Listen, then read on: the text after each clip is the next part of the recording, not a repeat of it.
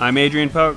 We've got a good topic today about the Tea Party. We're going to talk about, in about late 2009, early 2010, when Obama was president, we had this funny little conservative movement called the Tea Party, where they donned Tea Party hats and got really bent out of shape that Obama wanted to spend any of our taxpayers at all to keep the government working and fix the negative problems of the Great Recession.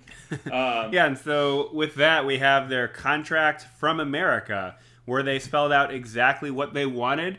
And we're going to see how it holds up 12 years later and see if they really had something to what they saw about the country, or were they just mad that there was a black president. So. Yeah, right. And real quick, they call it the contract from America, which I find is interesting because I believe Newt Gingrich, right? He had the contract with America. Yeah, in the 90s. In the early 90s. What is it, a preposition, right? From the contract from America. I guess their claim kind of is that America wrote this contract, not them. Granted, America had just elected Obama. Well, it also implies, since they lost the election, it's funny that they act like they are America and not just the political minority. Right. So yeah, the contract from America, it begins, "We, the undersigned, call upon those seeking to represent us in public office to sign the contract from America, and by doing so, commit to support each of its agenda items, work to bring each agenda item to a vote during the first year, and pledge to advocate on behalf of individual liberty, limited government, and economic freedom." And then it has a little bit about each one. What do you guys think about those goals right off the bat? Just the kind of thesis goals. Individual liberty, limited government, and economic freedom. Well, it sounds like the classic kind of conservative agenda for the last 40 years. Individual liberty, limited government, and economic freedom. So economic freedom is always kind of a funny one because it kind of begs the question, freedom from what, you know? If you take the libertarian approach, is it freedom from like government stop signs and the tyranny of stoplights? It's almost like a where does it end kind of thing. Right. All right, so individual liberty, they write, "Our moral, political, and economic liberties are inherent, not granted by our government. It is essential to the practice of these liberties that we be free from restriction over our peaceful political expression and free from excessive control over our economic choices." This is an interesting one because right off the bat, I just coincidentally read something about this. It was talking about the differences in opinion about the Constitution and specifically the Bill of Rights, and within the Bill of Rights, the Ninth Amendment, the one that basically says that these are not all of the rights that Americans have, because the concern was, it's kind of an interesting debate. They said, if they don't list what the rights are, then what rights do we have as Americans? But then some people said, well, if we list the rights, does that imply those are the only rights we get? So it's kind of an interesting kind of political debate in our history, but it really begs the question of if they're even right. For example, are moral and political and economic liberties really inherent? Because aren't they kind of subjective? One person's right might be another person's tyranny. So to act like this is just a... Yeah, and it often is that way. Exactly. Every time there's a new regulation or rule or law, there's always another group of people that are claiming to have their freedom infringed upon. Yeah, and I mean, you talk about all kinds of liberties. It's like, do you have the economic liberty to sell cigarettes to minors if you want? Or do minors have the right to not basically be hoodwinked into buying shit or have parents, who can't keep their kids from buying it, that kind of thing? It's like one person's freedom is inherently another person's, tyranny in some ways. Same thing with moral, right? If you talk about moral issues, I mean, those are almost 100% subjective. It depends on what country you come from, what kind of culture you come from, what religion even you have. So, I mean, they're acting like in the contract from America that America is this, uniform body and they know what's right and the government's, doing what's wrong at all points. But, I mean, it's kind of weird, right? Yeah. Especially because in their preamble, it's talking about committing to support each of these agenda items that they list out later in the document, which is kind of interesting because Obama did win by a massive landslide, certainly in the Electoral College and quite a bit of a popular vote majority. Yeah. So to really commit to all these things when, like we mentioned earlier, you literally just lost an election running on some of these items by a pretty substantial margin. But for sure. And it's like, look at the last sentence too, free from excessive control over her economic choices. That one's so subjective too, because for example, I might want to buy an F-22 fighter jet, but I can't. You know, first off, because I can't afford it, but also because you legally can't buy one. You also can't buy bombs. Like, you know, the surplus, military surplus stores don't sell bombs. You know what I mean? Right. So is that excessive control over my economic choices? You're a better bomb guy. Yeah, I do. Well, think of like, I mean, economic choices. Think about the jobs you might want to do that you can't do. Mm-hmm. I'm sure anyone can think of quite a few jobs that they might be capable of doing, but is very illegal. For example, selling drugs. Is that an economic choice that's being excessively taken from me by the mean government? Right.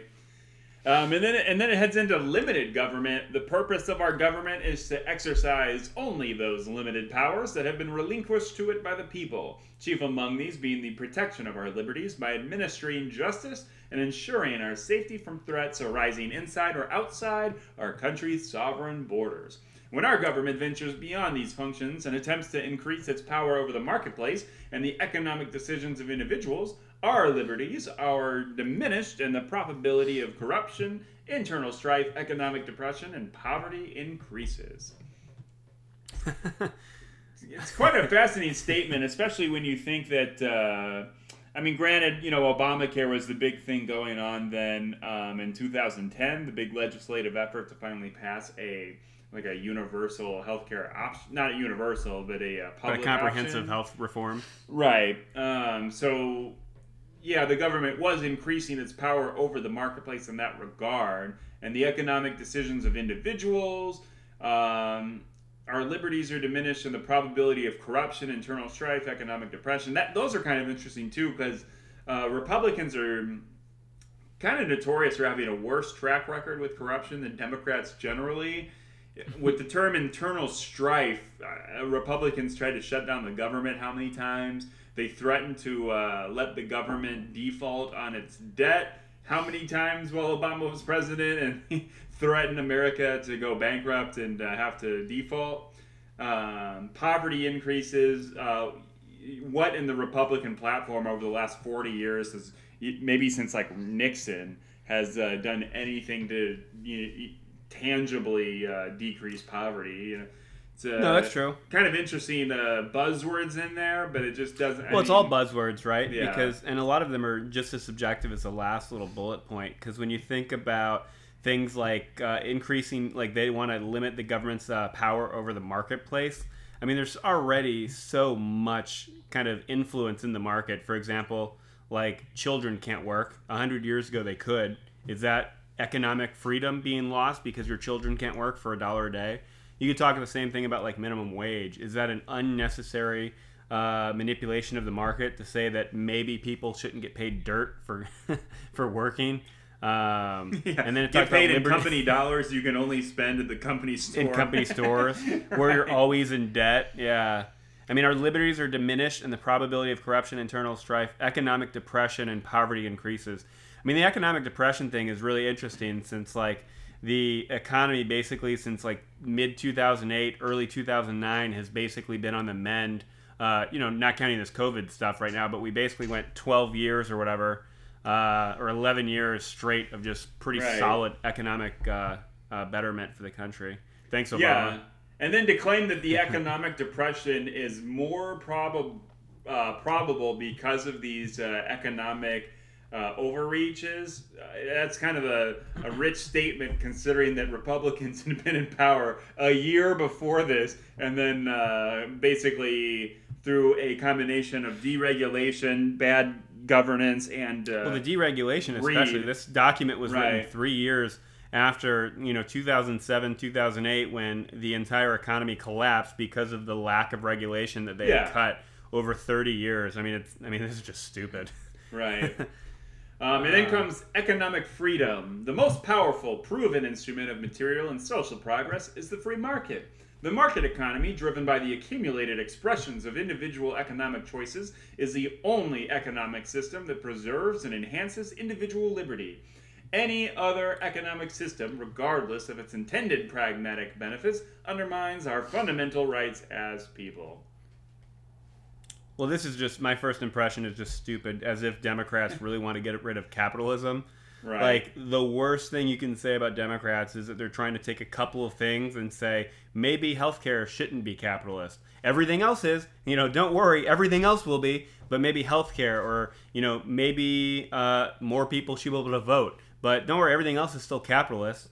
When you look at the Democrat Party and the Republican Party as a whole, I mean, we're not talking about one being pro-capitalism, the other being, you know, against capitalism. It's just, it's a pipe dream that Republicans like to talk about as if it's a real political issue. Yeah, we had one major famous Democratic socialist, famously who wasn't in the Democratic Party, did not win the Democratic Party's nomination for president 2 elections in a row. But that's so stupid. What did Bernie Sanders say all day, every day? He said, I just want to be a little more like Denmark or Norway or Sweden, which in a lot of ways are better countries in certain, you know, definable and measurable metrics. So, you know, the idea that if we're more like Denmark, we're not capitalist, as if, like, you can't start a company in Denmark. Or that, like, no one makes money in Norway. It's just ludicrous. Yeah. It's like a, what's that term?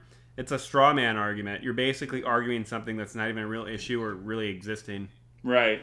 And then I like the last sentence, or the last phrase, regardless, basically saying that, like, capitalism is better than any other system, regardless of intended pragmatic benefits. Kind of like a little dig there at Democrats thinking they can improve society, you know, with certain plans. And then it undermines our fundamental rights as free people, which, you know, is arguable.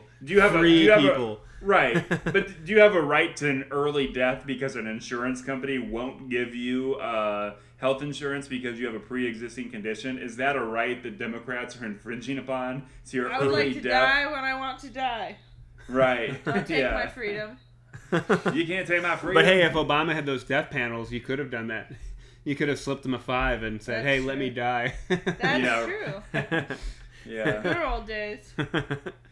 All right, so then we get into the numbered little principles here. Their first principle, number 1, is protect the Constitution. Require each bill to identify the specific provision of the Constitution that gives Congress the power to do what the bill does. I think we should protect the Constitution with AK-47s at all times. Yeah. We should have armed guards at the Capitol building with AK-47s ready to protect that. Otherwise, we're going to have another National Treasure event. There have already been 2. We can't handle a 3rd. That's a fascinating idea because, I mean, what's something Democrats could do equally as pedantic and, you know, arguably a waste of time? Or argument, like a more pedantic argument. Yeah, like, like what could Democrats make Republicans do for every bill? Well, you know what they should do? They should do it like our last podcast where we were talking about how Democrats should take things Republicans say and just make it their own. Like, they should make their own contract with America saying, we want to protect babies from any premature deaths that would otherwise be, you know, done to them. And even though it's a complete non-issue, just claim it as your own, you know? Yeah. And, you know, the Constitution, we talked about it in the past that Thomas Jefferson believed the Constitution should be rewritten every generation, which for him was 19 years. You really do have this approach to the Constitution and the Republican Party where everything is sacred. Even new interpretations of the Constitution should be against the law, and that you have to interpret the Constitution as did people in the 1780s and 90s when it was written, you know? Well, that's ludicrous because most of what Congress writes bills about now are things that had no bearing or did not exist 300 years ago. Yeah. Plus, require each bill to identify the specific provision of the Constitution that gives Congress that power to do it. It's not like is this a real problem in America right now? Is Congress just arbitrarily making bills that isn't in their purview under the Constitution? Right. Could you say that states shouldn't be states if they weren't states when the Constitution got written, you know? Yeah. Protect the Constitution. I mean, as if the Constitution isn't still, like, our founding document that we still kind of go off. It's so dumb. Yeah. All right, number two, reject cap and trade. Stop costly new regulations that would increase unemployment, raise consumer prices, and weaken the nation's global competitiveness with virtually no impact on global temperatures. Well, it's funny because they talk about increasing unemployment in 2010, right? So that's right off the 2007-2008 recession that I think only officially ended in like mid-2009 or something is when they said that was pretty much the bottom. And it's funny that like 10 years later that they were so worried about unemployment. But, you know, what does Trump claim is that we have the best economy the country's ever seen. And if you draw a line up from any of the metrics, it's basically a straight line up since like 2009. Yeah, so thanks, Obama. 45-degree angle straight up. Yeah. Yeah. It's the greatest economy that only has its, you know, it's only held up by the previous 7 years of Obama. Cool. Right. That they say that it's interesting because they reject cap and trade, but then talk about like weakening the nation's global competitiveness. I guess this kind of goes to everything. They really didn't want to spend any money on like what now is called a Green New Deal, with new initiatives to create jobs by building green technology and transitioning our energy grid, things like that. But I guess back then, cap and trade was the bigger kind of compromise. I think now largely... That was like the Republican plan, wasn't it? Yeah. Whereas now, even cap and trade probably Republicans don't want to do because they would say it would harm our economy. Where it's just... showing the change of our political arguments where previous... well, cap and trade was in the 90s. That was the Republican plan to contrast with the Democrat plan. So, I mean, that was 20 years ago. Cap and trade. What was it? Yeah, if you don't know what cap and trade is, cap and trade basically means that you put a cap on... It's like what they call a carbon tax. So basically the federal government would determine how much carbon dioxide and carbon emissions were put in the air, and they would cap it at a certain point, which meant that you had to buy carbon credits to pollute, and the credits added up to whatever limit the government wanted to set. And it was actually pretty economical in a lot of ways, because if you were a company that polluted, you could just pay and buy other companies that polluted less. You could buy their credits that were excess that they didn't need, and then you could continue to pollute, and it would still be a net positive because other companies would stop polluting. And ideally, just every couple of years, the government would decrease that cap, and then over time, I mean, rather than just having a regulation overnight tell a company they can't do what they're doing, I mean, it would allow a company years to figure out how to mitigate carbon emissions or get out of that business completely and move on to something else. So it's funny because that's like a very, very low-key kind of way to tackle this problem that Republicans used to love, and they actually proposed it during the 90s. So it's just funny that they're against it now. And obviously 11 years later, they're still against it. They don't, you know, now the Republican talking point is we're not going to sabotage the economy for global warming, which is really kind of weird because you're saying we have this problem, okay, but we're not going to do anything because we don't want to make another problem. But, I mean, how short-sighted, right? Wow. Yeah. But plus, if you think about it and just if, I mean, that was in the 90s we're talking, right? So now it's 2020, so 20 plus years have gone by and we've really done nothing to help the problem. So imagine how little effort we would have had to done in the late 90s compared to now. Like, I saw something it was saying, and, you know, I'm just kind of summarizing something I read a while ago, but it said if they had done cap and trade or took climate change seriously in the year 2000, they would have had to cut carbon emissions by like 2 to 3% per year, which is almost nothing when you think about the entire economy.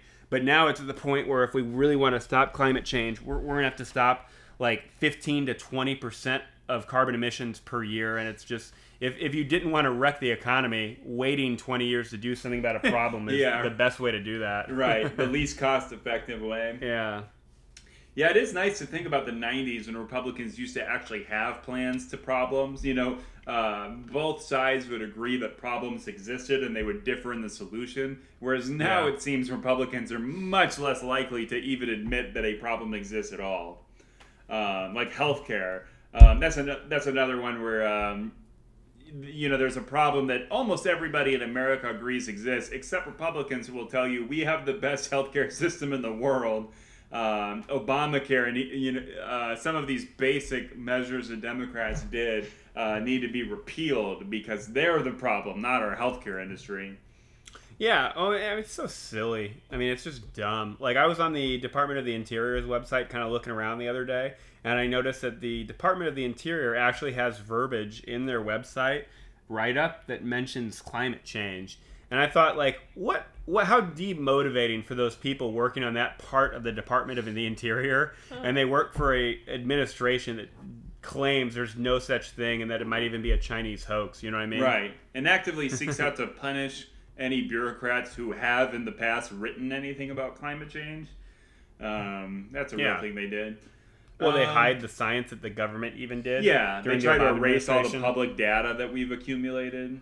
Well, especially from NASA. Like, I'm pretty sure NASA has a pretty good idea of what's going on around the world, like climate-wise. Yeah. But, you know, all right, the Tea Party knows better. Yeah. Number 4, enact fundamental tax reform. Oh, you missed 3. Did I? Oh, yeah, we did. Sorry. We just did cap and trade. Number 3, demand a balanced budget. Begin the constitutional amendment process to require a balanced budget with a 2/3 majority needed for any tax hike. That's fascinating because there's some states that have balanced budget kind of things in their state constitution. And the kind of going consensus is that I guess other than conservatives who like this kind of thing, but that it makes it actually hard to govern because let's say this pandemic happened and you don't have anywhere in your budget any money for the healthcare response or assistance to people who are jobless or increased benefits paid out to people who will now be unemployed and want the benefits. It makes it very difficult to govern in an effective way because you didn't budget any of that money. And by law, you're not allowed to go into debt with your budget. It has to be a balanced budget. So when they say balanced budget, does the states have to not have a surplus either? Because it really wouldn't be a problem if states actually budgeted properly where they actually had a little bit of money as a surplus.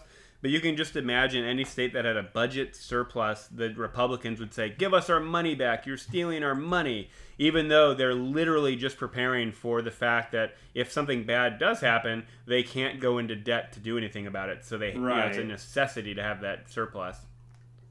And that happened in the late 90s, right? In George W. Bush's first year, the government had like a $200 billion budget surplus.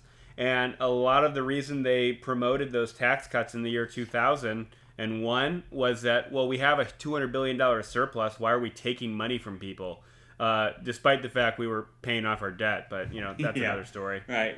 And, well, I mean, we can mention briefly that Bill Clinton, with all of the debt reorganization and the budget kind of maneuvers that he was able to do to get some of those early surpluses, like whether monthly or annual, there was a concern from economists that America was going to pay its debt off too quickly and kind of derail some of the long-term financial plans of some of the other countries that were... very true. They were basing their own budgets and economies based on what they expected long-term to receive from the debt payments and interest charges from supporting us with our debt. So it actually was a problem that people thought, oh, we're going to pay that debt off too quick, and some of these other countries that they're not going to get as much money long term as they were planning.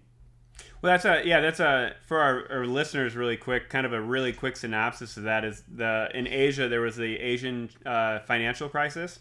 That was like in 97, 98, and really it was a crisis that was made from itself, basically, because you had all money worldwide. Tons of people were but they were investing in East Asian countries because they were like the growing East Asian tigers.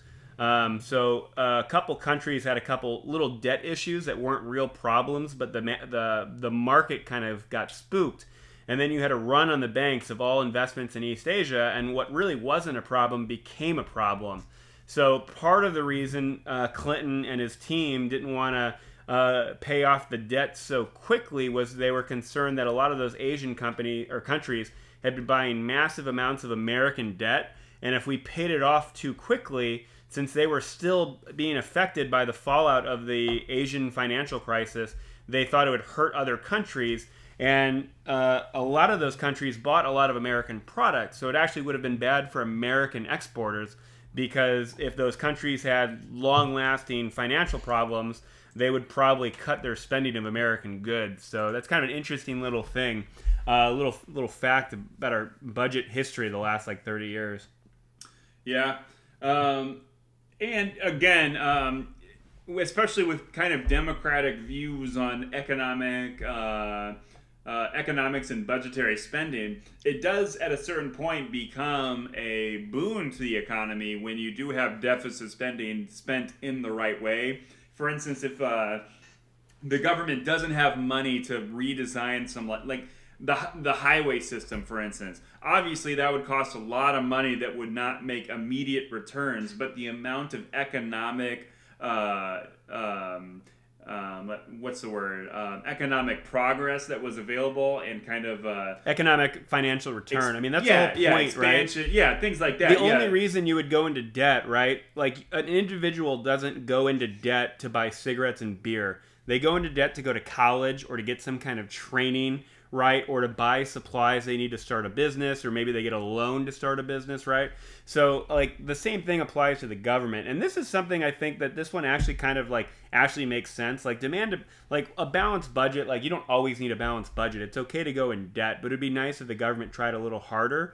But if a government goes into debt and were to do something like you said, buy new highways or fix up infrastructure, things that we know for a fact will increase, economic gains long term, even right. GDP, right? Imagine in the 30s with the New Deal, a big part of that was literally building hydroelectric dams on rivers in the South and the West to bring electricity to parts of the United States that didn't have power, parts of the rural South and parts of the rural West where they literally didn't have electricity in the 1930s. So was that a good thing to spend money on? And a lot of people criticize, especially on the right, they criticize Franklin Roosevelt for spending too much money, but think of the economic return of having a part of a country have electricity for the first time ever in human history there. You know what I mean? Right, so that's the entire point of going into debt. So a balanced budget is a good thing, but it's okay to go into debt, and to say otherwise is just stupid. Now, I would agree completely that the government, as spending right now and over the last 15 years, hasn't necessarily been the most intelligent spending, but that's another issue. And this is one thing I think a lot of Americans would agree with, the balanced budget idea, but it doesn't make sense, especially right now with COVID and potential recession on the horizon, with literally millions of people applying. Yeah, with COVID it really brings home the point that Trump cut a lot of money out of some of these pandemic kind of response units in the government. When he cut the government's revenue with the 2017 tax cut. Yeah. But my point is that he cut a lot of money from the World Health Organization or various agencies in the U.S. government to look over this stuff because he wanted to save money. But because we did not accurately and quickly and efficiently deal with the pandemic coming to America, we have to spend so much more money fixing this problem than he saved by cutting those programs that were, designed and funded, and their entire function was to prevent things like this from happening. So it really makes you think about what Republicans always want to cut everything to save money, but maybe some of the things the government is doing saves way more money in the long term by taking care of problems at their earliest, most cost-effective manner of forestalling the problem. Well, yeah, and that's something I think a lot, we already talked about regulation, so this will kind of go hand in hand with that, but regulations are in a lot of ways, for a lot of specific issues, are like insurance. And you have to have insurance on a lot of things because it doesn't make sense not to, right? Everyone has housing insurance in case your house burns down. But think of the differential in cost. Let's say whatever that team that Obama had basically employed to go look for COVID-like potential pandemic viruses around the world. Let's just say it's 100 people and they spent $30 million a year, right? Well, what would you rather have? Those 100 bureaucrats running around the world looking at shit, spending $30 million a year? Or would you rather have what we have now with $6 trillion being spent, tens of millions of Americans losing their jobs, and literally like a significant chunk of the country literally staying home and not even going to work? Like, yeah. Well, isn't that like insurance? And the same thing, like, you know, earlier it talked about get rid of regulations that hurt business. But, like, imagine you work for, like, the Department of the Interior, and you're, like, a three-man team who gets paid, like, $80,000 a year each. So you're talking $180,000 a year, and all they do is go look at, like, oil rigs, right? So is it worth $160,000 or $180,000 a year to pay these three guys to go out there and look at oil rigs and ensure they check off the boxes? Or would you rather pay for like an Exxon Mobil oil spill that the government then spends billions of dollars to clean up? Because guess what happens if... it ruins entire states like beaches and a lot of their economic value. You know, Alabama doesn't have a lot going for it, but the beach access to partying and vacations fishing on the beach. Yeah, and fishing that's and a big oil, part of it, right? I mean, people don't realize the benefit they get from tiny amounts of government spending. And yeah, it adds up. But at the same time, when you compare the potential outcomes, and during the Trump administration, we've seen a bunch of these kind of play out. So we have literally seen what outcome actually happens when you don't have these people doing their jobs. So, I mean, it's just ludicrous to think that, like, that's the problem. That these guys who go to an oil rig and regulate and make sure that they're following all the safety standards set by the federal government. Right. And it really goes to show that, like, on so many issues, Republicans are willing to do things and do bailouts of people. And we've talked about in the past how Republicans are willing to give free health care to the people who will die otherwise. You know, hospitals get reimbursed for having to take care of people if they're going to die otherwise. And at that point, when you're in the emergency room, moments from death, that's the least cost-effective way to deal with your health issues than if you had just, you know, had a doctor visit earlier and got on like a statin or something that would prevent you from having a heart attack at you know, a moment's notice. So it really is dumb that conservatives go so far out of their way to avoid spending any money until it gets to the point that the problem is so bad that now you cannot avoid it anymore. Now, in the instance of this pandemic, you're paying $6 trillion instead of that $30 million for the kind of group that monitors this stuff. Yeah, it's just, the math is so bad. Well, the last thing I'll say about this one, demand a balanced budget, the last little part of it says that the Tea Party wants to mandate a 2/3 majority needed for any tax hike. And it's just funny to think about. Imagine watching the federal debt counter, you know, adding $1 trillion every year for years, and then saying, we need to make it harder to raise taxes. So it's like, so what, are we just not going to do anything about it? It's like, I mean... watching like the Trump administration watch like the cases of COVID just pile up in America, saying nothing's wrong. It's like the same people who say we can't raise taxes, while behind them the tax counters just adding like literally. We did the math actually yesterday, right? It's like the government spends like $1.8 million a minute or something like that. It's $1.8 million a minute, and they're like, we need to make it harder to raise taxes. It's like, hey. You know, I don't think any amount of tax cutting is going to make so much economic GDP growth that you're going to pay this off anytime soon. Yeah, that's a good point. I mean, and then 2/3. I mean, Republicans. What would happen now if we needed 2/3 majority to raise taxes or to raise the debt ceiling or something like that right now? When we're what if Democrats would just do what Republicans do? Republicans are willing to let America default on its debt. What if all the Democrats just said, nope, you need a 2/3 majority to do anything about the coronavirus, and we're just going to let you fail as a president because our goal is not to help the country but to make Trump a one-term president? Yeah. The whole 2/3 majority thing is just so... It's kind of... I mean, even a filibuster is...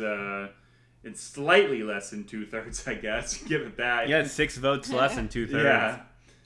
Right, so kind of dumb. Anyway, moving on to number 4, enact fundamental tax reform. Adopt a simple and fair single-rate tax system by scrapping the Internal Revenue Code and replacing it with one, this is great, that is no longer than 4,543 words, the length of the original Constitution. Can you imagine any...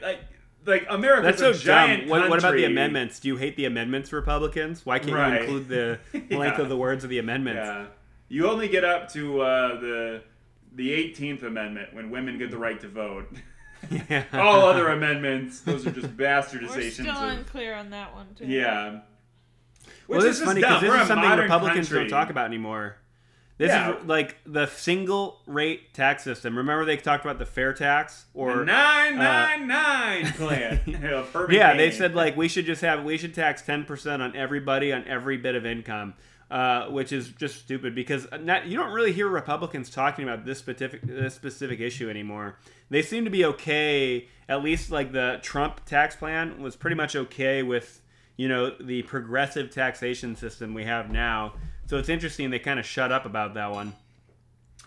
Yeah, for sure. And, America has the most dynamic economy in the world. We do trillions of dollars of GDP every year. And to have a tax code that's only 4,500 words would be such a self-inhibiting, unforced error of a way to govern your country. Just imagine. Well, yeah, I mean, you can't. I mean, one industry, the tax code on, I don't know, computer construction or something is probably way more words than 4,000 words. You pick any one industry or any one area of the tax code, and there's no way they can get that down under 4,000 words. Well, it's funny too because think of the stuff that might get left out because if you have that, first off, 4,500 words is like a high school paper, right? It's not even that many words. But think of how many words it would take just to detail, like in the way the government writes these documents, it has to be in legalese. So it literally has to be consistent. It has to make sense throughout the document. And you need a lot of words to do that. But what happens if you hit that 4,543 words and you haven't yet put in the part where churches don't pay taxes? Are you going to let churches be taxed because, we ran out of words? Yeah. Our bad. Or the charitable giving thing. Most people are pretty cool with the fact that if you give to charity, it's a tax write-off. But, that didn't make it in. We ran out of words. If only the original Constitution had been longer. You know what I mean? Right. And I'm sympathetic. I mean, our tax code is maybe ridiculously long. You need to pay somebody to do your taxes, even if you have one job and one W-2. Well, you don't need to, but for most people, if you're going to try to write anything off, or make any kind of business expenses, you're going to probably need that. Because if you just have a W-2 and you fill it out as you need, you're not going to get audited because the government already knows that. It's when you start trying to put all these exemptions and that you maybe only barely qualify, or especially with business expenses. Yeah, that's true. All I'll say though is, I mean, it could be a lot simpler, and I think that's fair of this document to call for a fair, a simpler tax code. Absolutely. For example, Like the tax code, there's no reason to have brackets. Think of how many words it probably takes to legally define these tax brackets.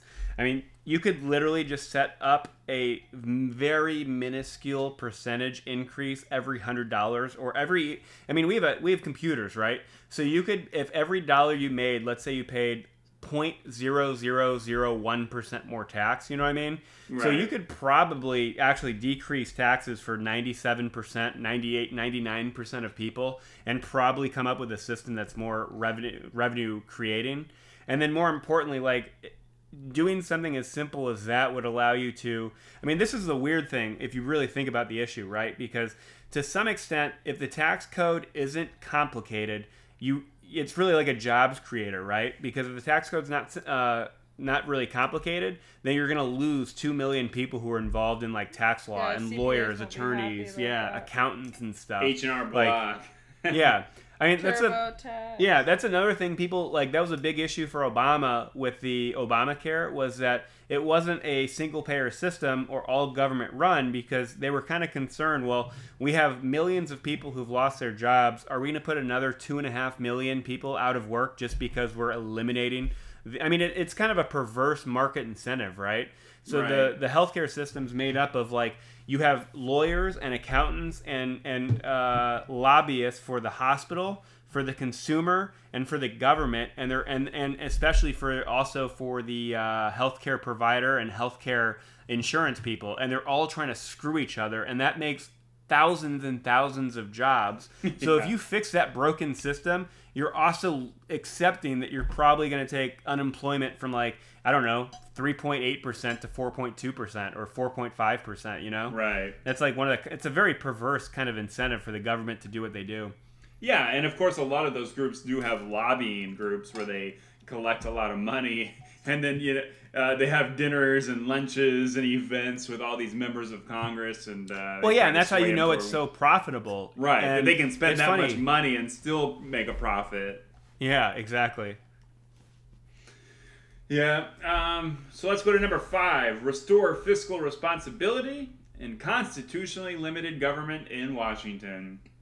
So the Tea Party plans on creating a blue ribbon task force that engages in a complete audit of federal agencies and programs, assessing their constitutionality and identifying duplication, waste, ineffectiveness, and agencies and programs better left for the states or local authorities, or ripe for wholesale reform or elimination due to our efforts to restore limited government consistent with the U.S. government's meaning.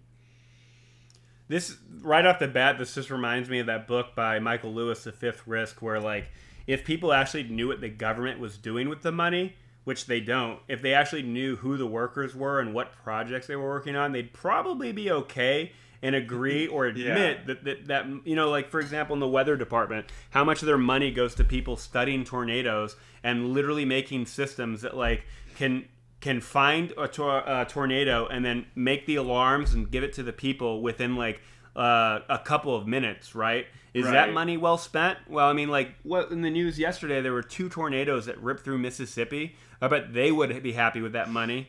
The same thing with hurricanes, right? Right. To use the weather part of the government again, I mean, in the old days, a hurricane would just come. You know what I mean? Right. Like, you had no warning. There was just a hurricane there, and you're like, oh, shit. But the fact that they actually spend money and have, like, record weather meteorological recording places around the world, including the middle of the ocean, right? They just set up buoys in a lot of places. Mm-hmm. Like, is that money well spent? Well, probably, when you look at how much damage hurricanes already do, and we know about them days in advance.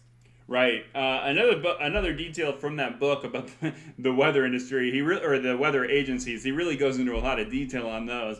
But there's a guy who, he's an engineer who, he kind of created his own mission focus just because no one else really was, and it actually ended up being truly valuable. But this guy basically created these mathematical equations to figure out how people who get who slip and go overboard of a boat and are in the ocean. He basically figured out, like, probability cones from where the last known location was on where people or boats or capsized boats or boats that no longer have power, where they would float to based on their weight and the wind speed and the current and things like that, and based on what location they are. And this guy by himself single-handedly made dramatic differences in how much more likely the Coast Guard was to find you if you were just out at sea, and or you fell off a boat, or your fishing boat just got swept out by the wind. And this guy, like, single-handedly, like I said, made it much more likely that first responders would be able to find you. And that's something that you could say, oh, that's actually a really good thing. But then when you get these conservatives who just want to, like, drop funding for NOAA, the kind of weather agencies, by like 30% or something for some arbitrary goal on their own of cutting regulations and spending or whatever. Like, that guy would lose that money or lose his job, despite the fact that he's doing something that is really useful and saves hundreds of lives every year, if not thousands, because the Coast Guard is just constantly pulling people out of the ocean.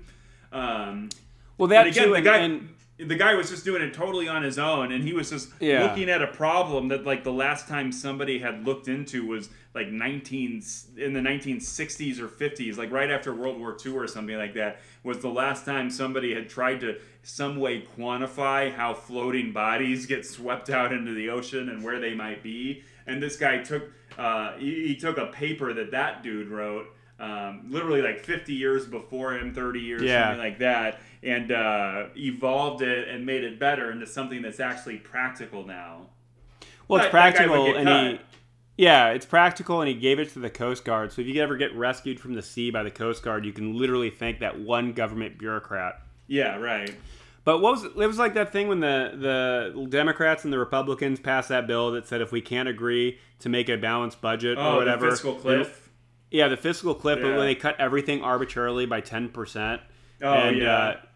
I mean, well, the funny thing about the federal government is, like, yeah, they obviously do important stuff, but, like, how many Republicans don't even understand what the government's doing? For example, like, in the 2012 election when Rick Perry said he'd cut the Department of Energy, but it turns out, you know, surprise, the Department of Energy is actually in charge of all of our nuclear weapons. So if you cut it, who's going to take care of those weapons? Yeah. You know what I mean? Right. But, yeah, so... Yeah, but they know better. The Tea Party knows better, right? Right.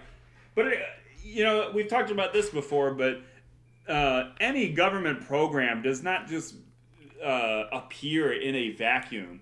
Any program that the government, the Congress makes money on, it had to get approved by majorities in Congress and majorities in those congressional committees. People had to have hearings on it and discuss about problems, and there had to be a wide amount of consensus and attention on a problem that Congress decided to fix with some money or attention focus, like oriented manner. Mm-hmm. So nothing just appears. No agency just, well, we like spending government money, so we're just going to start spending it on this. Everything the government spends money on, there is a problem that before the money or program existed was a problem that enough people got together and said, hey, we need to stop this from happening. For instance, we talked about regulations of food. A lot of people would just get sick all the time in the late 1800s because there were just no standards, and you had these people basically just selling sawdust for spices, and milk was rancid and filled with maggots, and a lot of kids actually died. You can look this up. Hundreds or thousands of kids every year died from bad milk. So that was a problem that existed, and everybody got together and said, we need to stop this. So when you get a conservative Tea Party-like person who says, we need to just cut 10% of all regulations or something across the board willy-nilly because that's what's holding us back. You're going to cut those regulations that stop milk from having maggots in it and kills your kids. Yeah, there's a fascinating book called The Poison Squad about basically the first government chemist, i.e. first government bureaucrat to give a crap about what people were eating. And they did all kinds of studies, and they found fascinating things. Like, it's almost hard to believe, but they did a study on, like, post-Civil War coffee grounds. And what they realized and they found was that, like, you know, using chemistry, they found what was actually in all these products. And they found that, like, during the Civil War, the Union soldiers actually were drinking almost 87% of their coffee was actual coffee. But they found that, like, what was left of, like, the warehouses filled with, like, Confederate coffee and stuff was literally nothing more than, like, swept up dust, dirt, and, like, just, like, basically charred food remains. And they basically packaged it and called it coffee beans, coffee grounds. So it's like these poor Confederate soldiers, you know, fighting for what they thought was their new country are literally thinking they're drinking coffee, but it's literally just dirt and dust or like burned, charred charcoal, basically.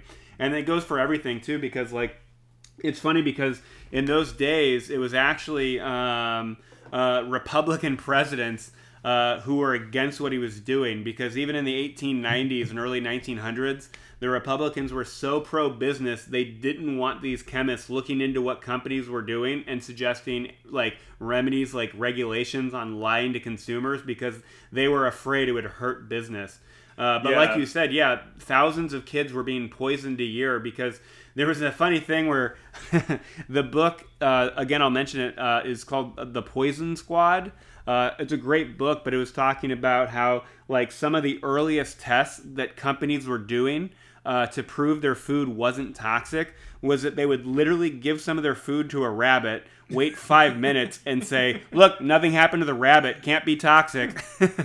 And then, and that was like their safety standard. So I mean, when people say you don't need government oversight and regulation, like that's what you get. The book also mentioned that a lot of the spices were just nothing but sawdust and dirt, and that there essentially was no market incentive for anybody selling spice to not cut corners and have at least like half of it, for instance, be just garbage that wasn't real pepper. Because why would you do that when all these other companies are actually making way more profits by having dirt and dust?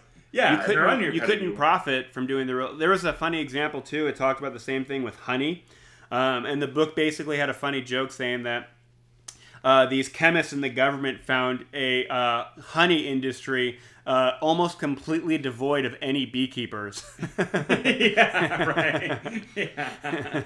And that's what funny. You get with zero regulation. Yeah. Yeah, that's hilarious. All right, so let's go to number 6. The Tea Party wants to end runaway government spending, impose a statutory cap limiting the annual growth in total federal spending to the sum of the inflation rate plus the percentage of population growth. You know what's funny about that is it's kind of like, hey, fuck off, it's our government, so if in 30 years we want to increase above whatever that fucking limit is, well, then, like, what are we going to do? Not do it because some Republican Tea Party guys in 2010, 2011, 2012 said no? I mean, that's so stupid, right? Like, we don't even know what the future is going to have or what technology is going to be available or what the government needs to spend money on. So, like, why are we going to do that to ourselves? It's so stupid. Well, that's interesting, too, because the sum of inflation rate is what, like, around 2% average, maybe more in bad areas or bad. Well, it's on average 2%. Usually, it's actually a little less than 2%, and then the Fed will actually print money to get it a little closer. Like there are some quarters where it's only like 0.2%, maybe 1.2%, and then they'll do things to actually try to get it a little closer to that 2%. I mean, it's never 2% because the economy's so big; it's hard to pinpoint, but that is the goal. All right, yeah, but so having this, I guess in theory, maybe someone thought it was a good idea, but relatively it's an arbitrary number that depending on all kinds of externalities based on the world economy, you know, right now a pandemic going on, you might want to have a little more federal spending during a global pandemic, like a once in a century catastrophe. Well, like imagine like World War II. What if we had this before World War II and then the Japanese, you know, bomb Pearl Harbor, and we say, well, we can't spend because we're, you know, the recession, the Great Depression's been pretty bad for our finances. Because people in 1910 made a rule saying we couldn't spend more than 3%. Yeah, exactly.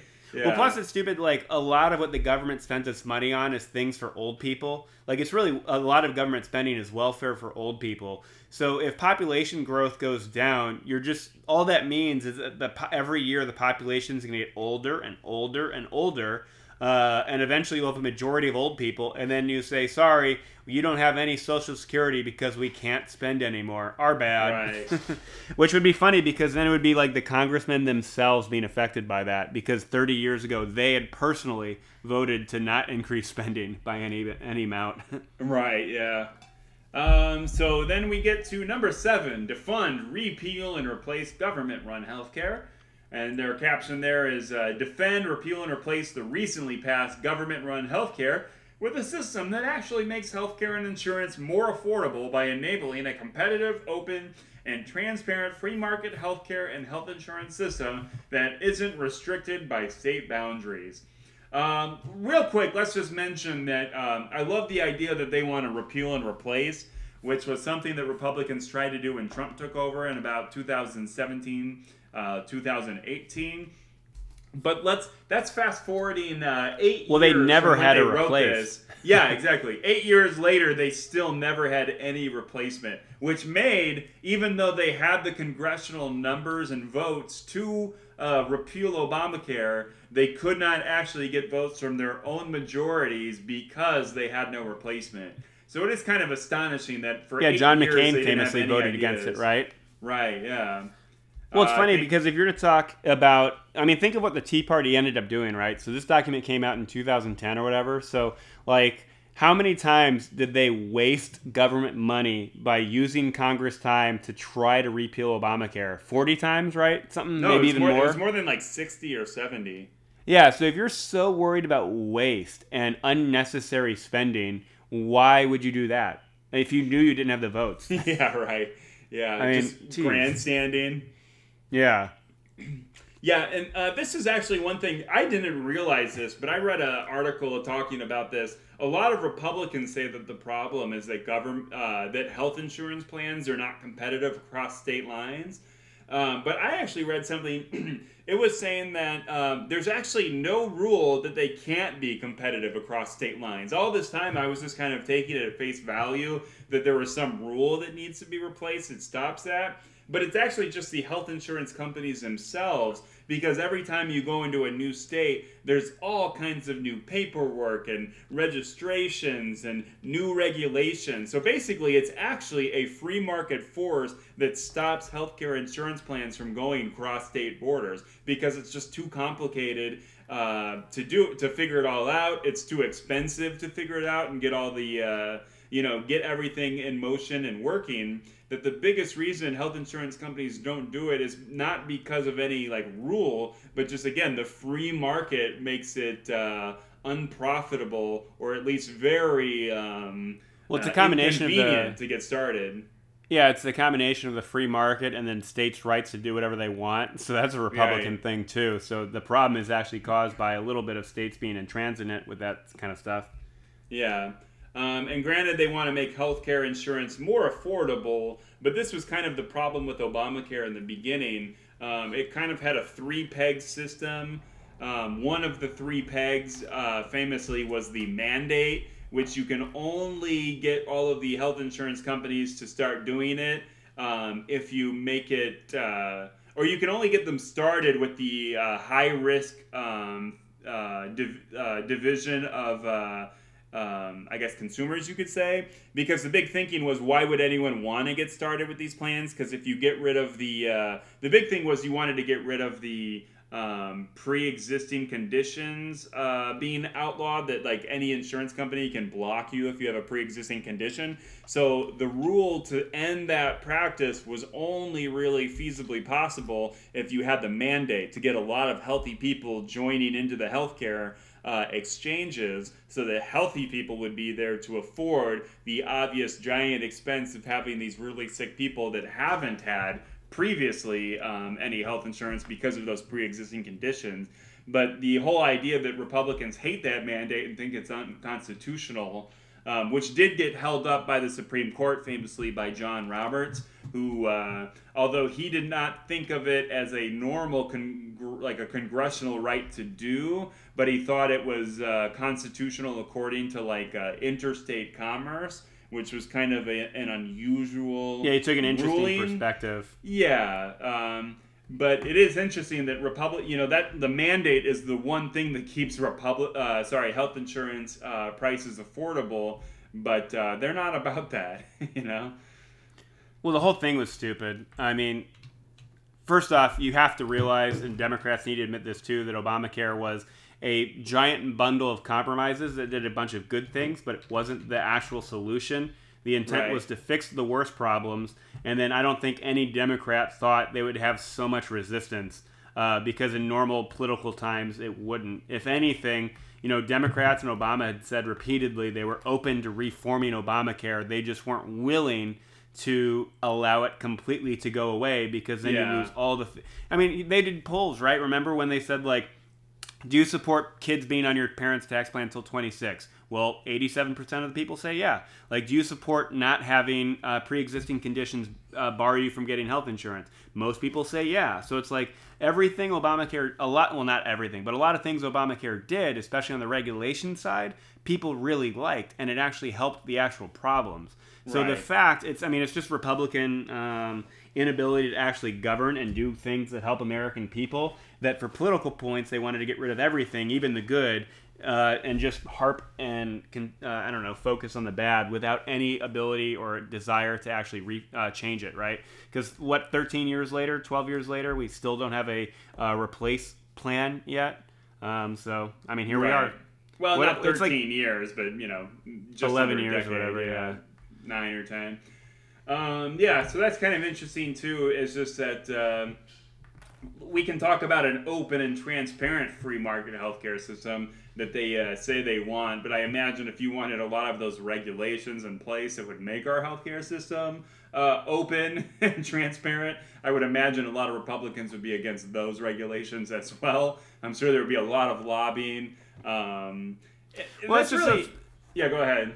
Well, I was going to say it's like so obvious that healthcare is flawed and could be more affordable just when you have literally hundreds of thousands of people whose job it is to sue other parts of the health industry to get money. Like, for example, like people talk about the rising price of like schools and college education. Well, it's like, no shit, it's cost more because there's 10 times as many school executive and administrators who didn't used to have jobs. So right. No wonder the institution has to charge more. Yeah, and it is absurd too when you look at the pricing, because you hear all the scandals of these hospitals that'll charge like $80 for a Band-Aid or $50 for a glove or something that the doctor has to use. And then it's interesting that I have read that a lot of the times if you don't have an insurance, you can kind of argue those rates down, because that's all the insurance company does. That the hospital actually jumps up the charges for a lot of things for the people who don't have insurance, and a lot of people don't know that you have. There's a little bit of some bargaining that you can do there, and that's what the insurance company does. The insurance company says like, "Fuck no, we're not doing that," and then the hospital will, give a wild price on somewhere else. And you were right when you you hit the nail on the head when it's literally just all of these different. Groups and interests basically just trying to commit fraud against each other, and then the real people who get screwed over are the people with no insurance, because those are the people who then have to have these massive expenses basically to cover up all the people who can't pay anything, or to get back at everything the hospital didn't get from the health insurance company. Well, that's something really important for our viewers. If you don't have a health insurance, be very upfront with the medical people you go to, because there is a special price, and they'll go out of their way to make it and find the cheapest way to get you what you need. So Chesty had that for a while, where she was working for a startup and very briefly didn't have health insurance. So like for a couple checkups, she just went and said, "Hey, I don't have health insurance." And they said, "Oh, thank God you told us. We would have charged you for this and this and this. But like, since you don't have health insurance, we'll give you the cheap one." And, and we normally do this test because it makes sense to do it whenever we can, but it's not really needed, so we won't do it, and that saves you XYZ amount of money. So, I mean, that right there, I mean, it's just proof that the whole system's fucked up and there's some fraud going on, right? Right. Because these are caring people, right? They're caring people. They want to help people. They don't, especially if they're paying for it themselves, they don't want to unnecessarily burden them with some kind of, medical debt. But at the same time, they're running a for-profit company.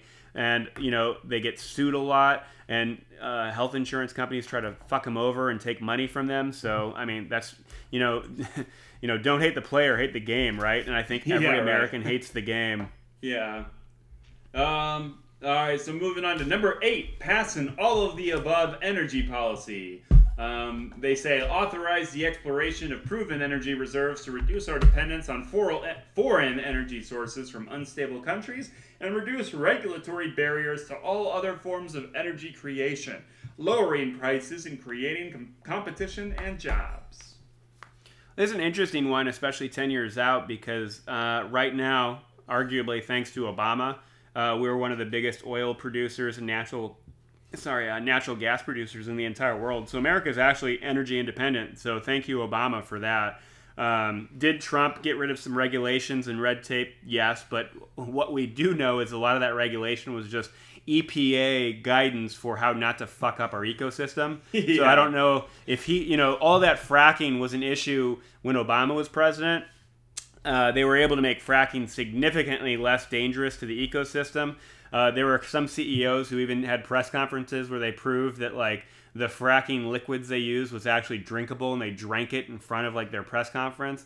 So I mean, there was a lot of good work that made a lot of that stuff cleaner. We do know like natural gas is 90% cleaner than coal. And, you know, right now in America, thanks to a lot of the help from the Obama administration, we have a situation where it's actually cheaper to build a new natural gas plant rather than even keep an already existing coal plant running. That right there saves 90% of emissions. Plus, it's, you know, there's way more natural gas available to Americans than coal. And, you know, it sucks for coal miners, but, you know, you could have voted for Hillary Clinton, who said she would take federal money and give it to your area to help train you into something new. Instead, you got to keep working the coal miners and be free under Trump, right? Yeah, it is interesting because America really is opening up a whole new world in terms of our exports of oil and natural gas.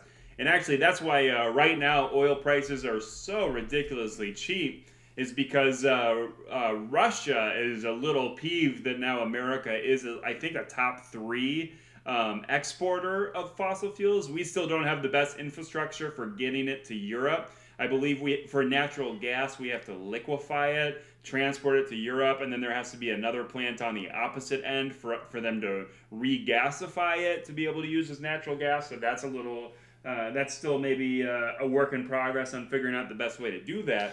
But right now, well, it's just it's not like impractical. It's just a little more expensive than Europe getting it from Russia. Yeah, but gas prices are super cheap now because we're entering the market so strongly.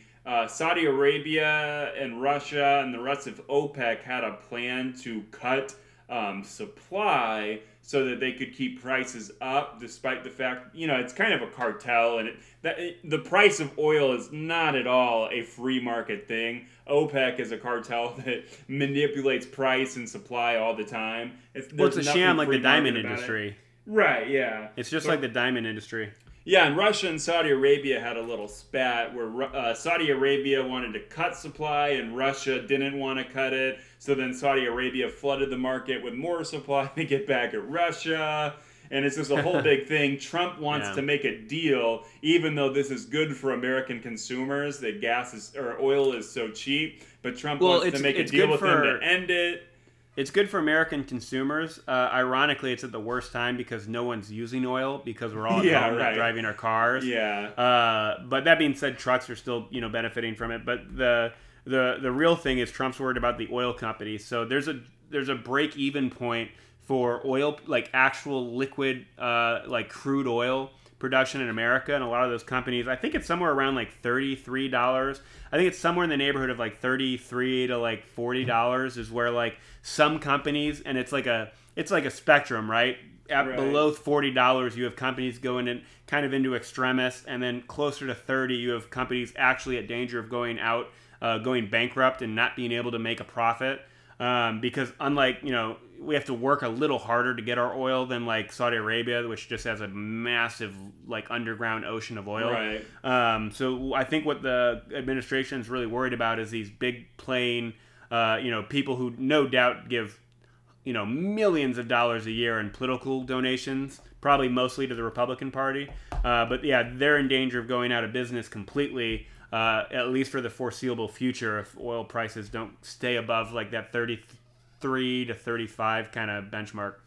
Yeah. Another thing with this is the, you know, Tea Partiers are saying they want an all-of-the-above energy policy. Ironically, that's not true because they don't want to spend any money on green technology. And for whatever reason, they're totally opposed to government subsidies of green technology, even though to this day, oil companies, which are like the most profitable companies in world history, they still have a bunch of subsidies for some unknown reason.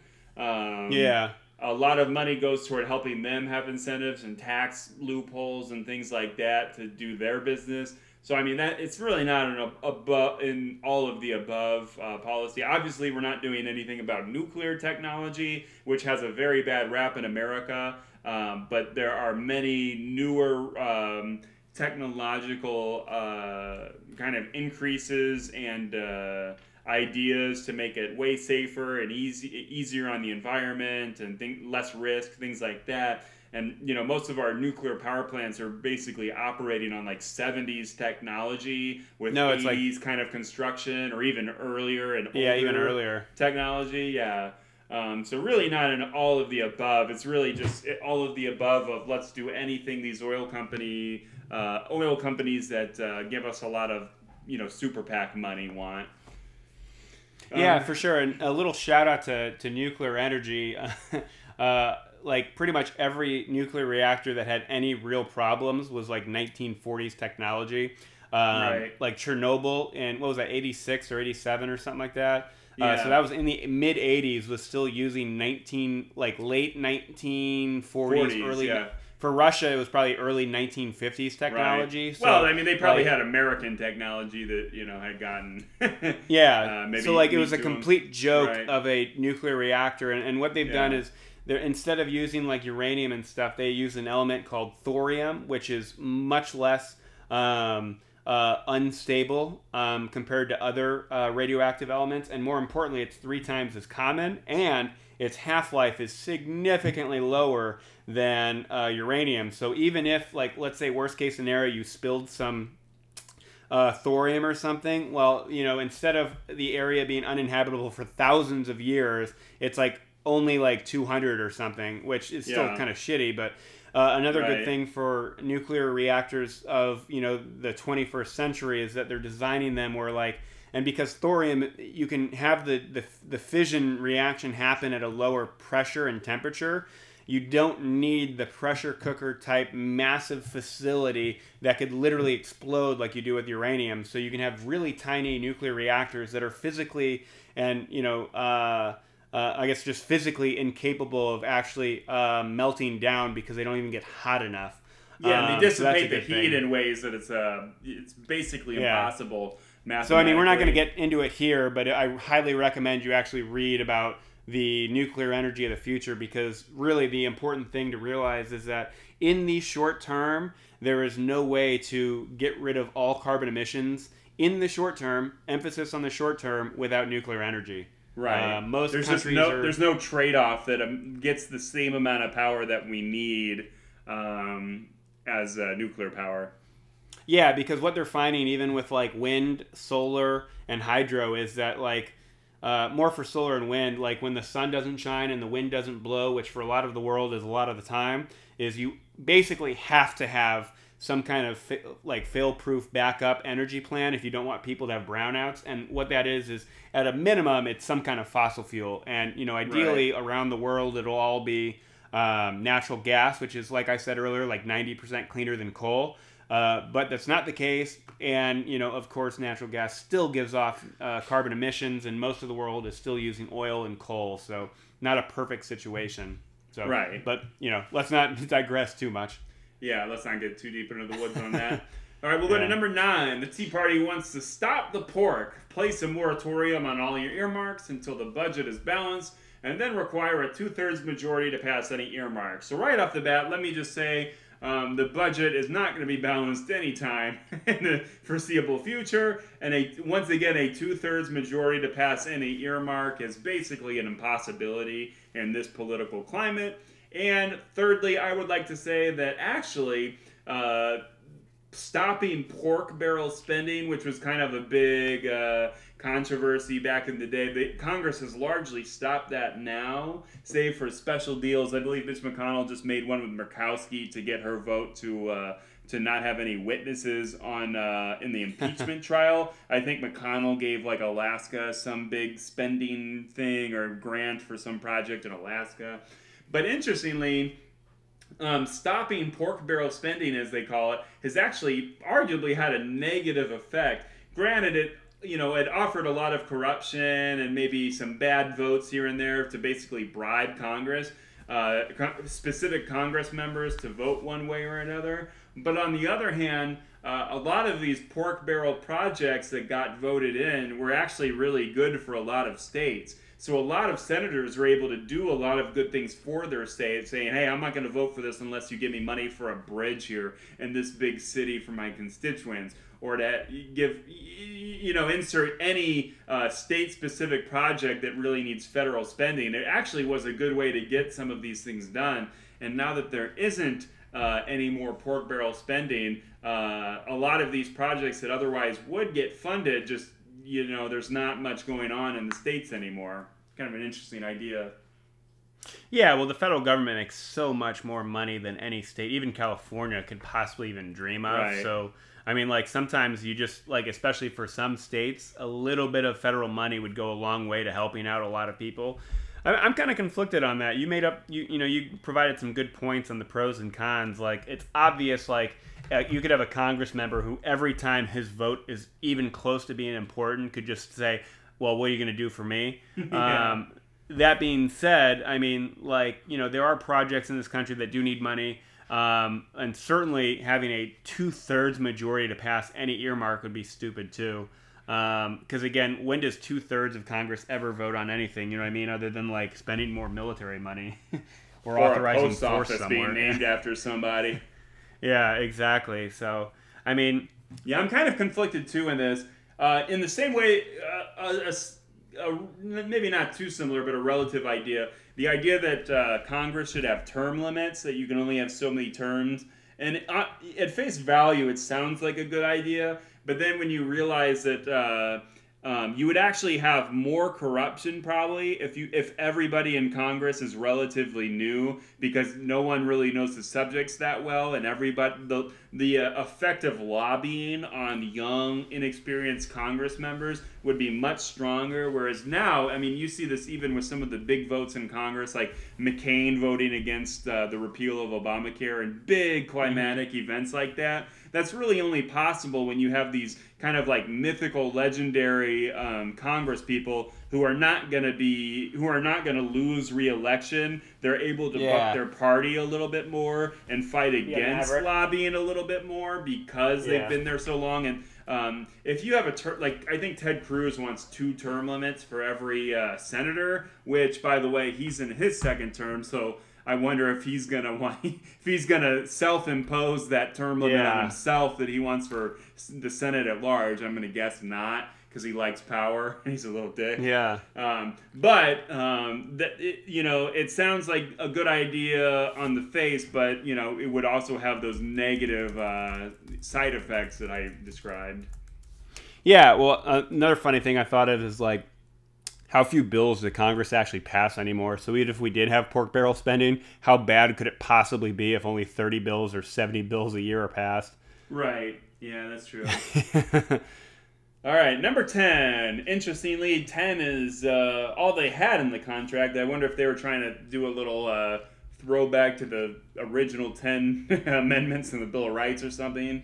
Well, we should count up the word count and see if it... I mean, obviously, it's less than the Constitution, right? Yeah, right. So it's good practice run for them. Right. Number 10, stop the tax hikes. Permanently repeal all tax hikes, including those to the income, capital gains, and death taxes, currently scheduled to begin in 2011. Thoughts? Well, I mean, the tax system is so stupid, including any tax hikes to capital gains. I think, like, if you don't know what capital gains are, for any listeners, capital gains are things like taxes on stocks, anything, any type of security, any type of investment that you make money on that's not normal, like work income on a W-2, is a capital gain. So, like, a big thing Bernie Sanders was talking about was having a very minuscule tax rate on day trading, which would, you know, create massive amounts of revenue from people who all they do is play with money.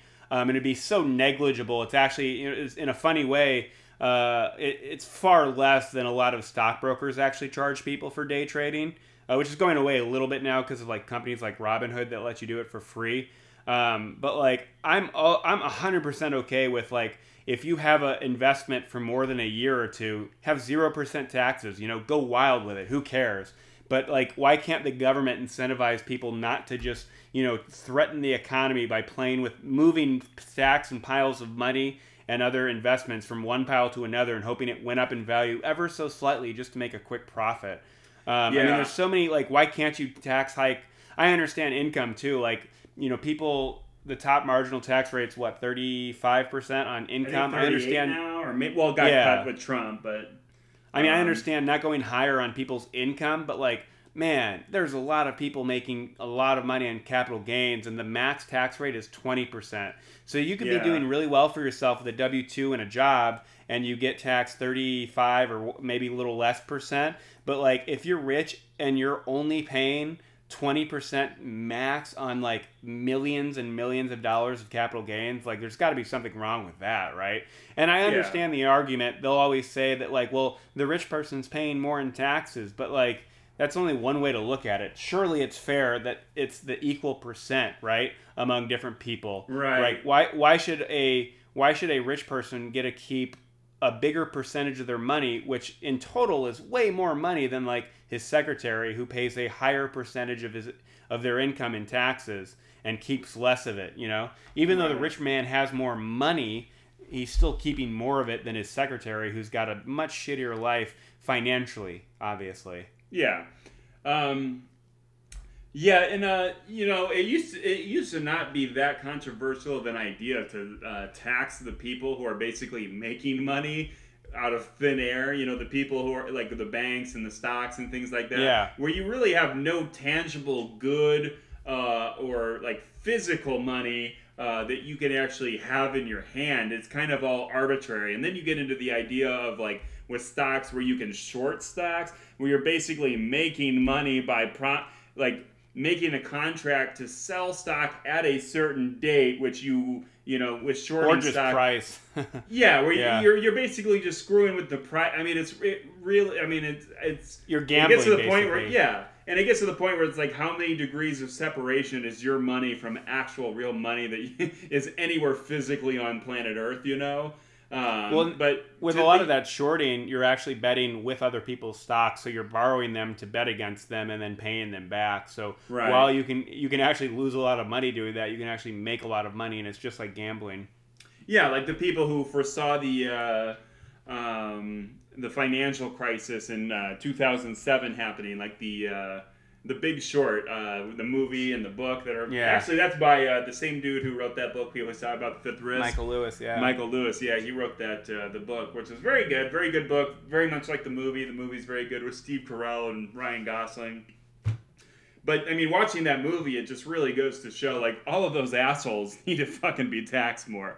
Like, sorry, not sorry, you guys are not doing real things, you're making yourselves rich with fake money that's imaginary at a certain point. You should probably have some kind of micro tax on every sale you do of stocks, you know? Oh, yeah, for sure. Couldn't agree more. Yeah. All right. So that's the end of the 10 things that the Tea Party had in their contract from America.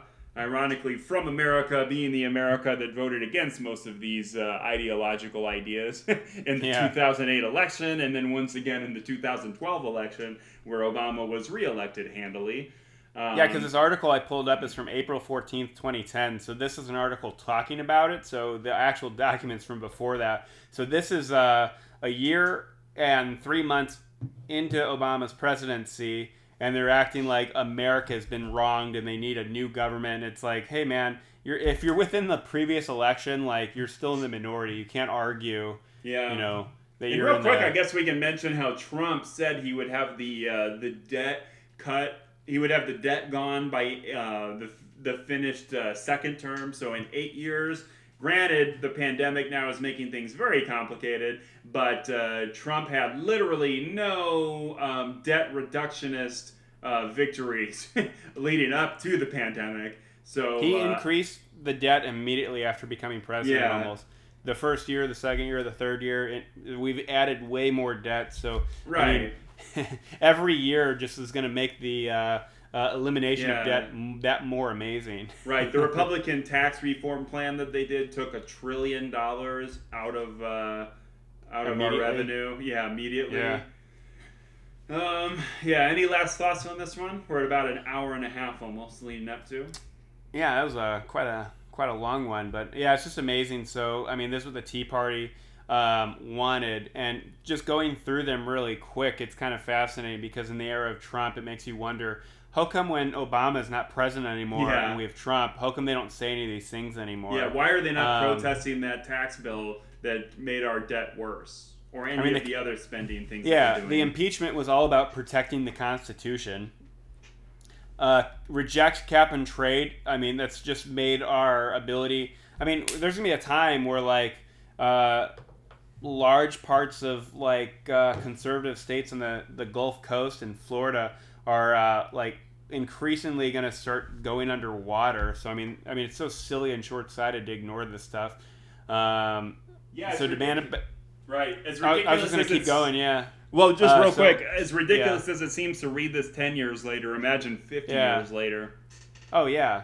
So the next one, demand a balanced budget. You haven't heard the Tea Party say shit to Trump about that. Enact fundamental tax reform. I mean, I wouldn't really call it Trump did tax reform. It changed a couple of the numbers here and there, but all it did, it mainly just cut taxes. So it really wasn't reform. This tax code's not any less. You still need people to... It really goes to show that Republicans only care about starving the beast in that they want to make the debt so bad that Democrats are forced to cut their own programs rather than Republicans cutting anything. So they don't, because cutting programs is unpopular. Republicans don't want to do the unpopular thing. They just want to complain about things and try to make Democrats do that when Democrats have power.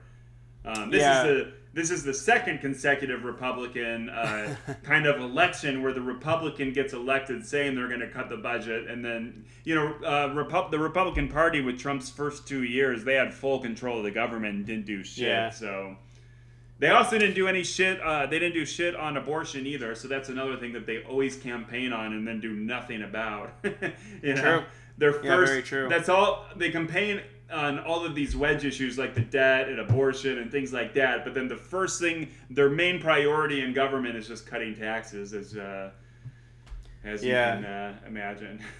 Well, yeah, going through these things with the Tea Party perspective again, restoring fiscal responsibility, no. Constitutionally limited government in Washington, no. That's kind of what, that's definitely what the impeachment was about, and all the Republicans didn't say shit. Oh, yeah. End runaway government spending? No. Defund, repeal, and replace government-run healthcare? No. Didn't do it. Haven't talked about it since. Pass an all-of-the-above energy policy? No. All they did was... It's funny because they talk about how they're making... Like, Trump's always talking about how he's making America strong on energy again, and it's like, all you did was cut EPA regulations protecting the environment. That has nothing to do with our energy policy. Yeah. You know what I mean? Right. Number 9, stop the pork. I mean, that's kind of a non-issue just because Congress doesn't do anything. And it's, I mean, like you said, there have been a couple cases where Mitch McConnell did do that. Number 10, stop the tax hikes. I mean, I guess, they haven't really, I don't know. I mean, they haven't really raised taxes too much because they keep cutting them. Well, that tax reform bill that they did do, actually, it will raise taxes on, like, middle-income people. And that's the only, for some obviously the only way Republicans can even pretend to balance their tax cut plans is to do things like raise the sales tax, which directly impacts poor people who don't have that much money in the first place. Obviously, rich people can pay like 1% higher in sales taxes if they're able to keep $30 million off of a cut income tax, and then cut. The death tax or whatever that they call it, when rich people can inherit shit tons of money with low taxes. Obviously, they would much rather just pay a dramatically smaller sales tax increase. Well, estate tax is what I'm thinking.